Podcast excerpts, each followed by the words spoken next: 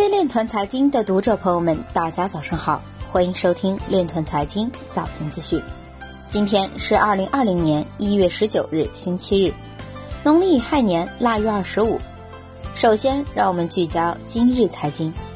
SEC 称，Telegram 因现金短缺开展代币销售，以支付服务器费用。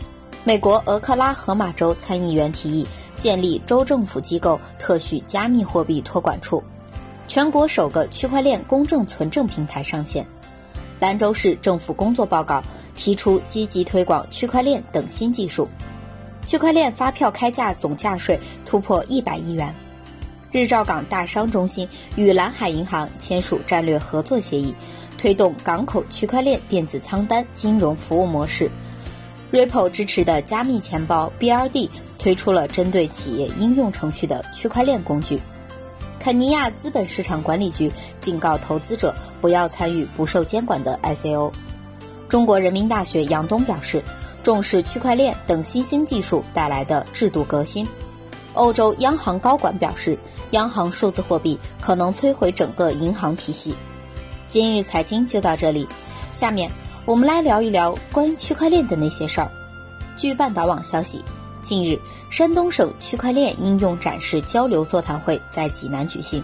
副省长林文指出，目前山东省区块链产业已具备一定的发展基础，在部分细分领域形成了自身特色。各有关部门一定要充分认识区块链技术在推动产业转型升级、加快新旧动能转换中的重要作用，大力优化营商环境，抢抓产业发展机遇。二要科学编制规划，拿出管用的措施，引导产业创新发展、规范发展。三要深入探索应用场景，在政务服务、民生工程、医疗健康、产品追溯。中小企业融资等领域打造一批区块链应用解决方案，实现区块链对经济社会发展的融合赋能。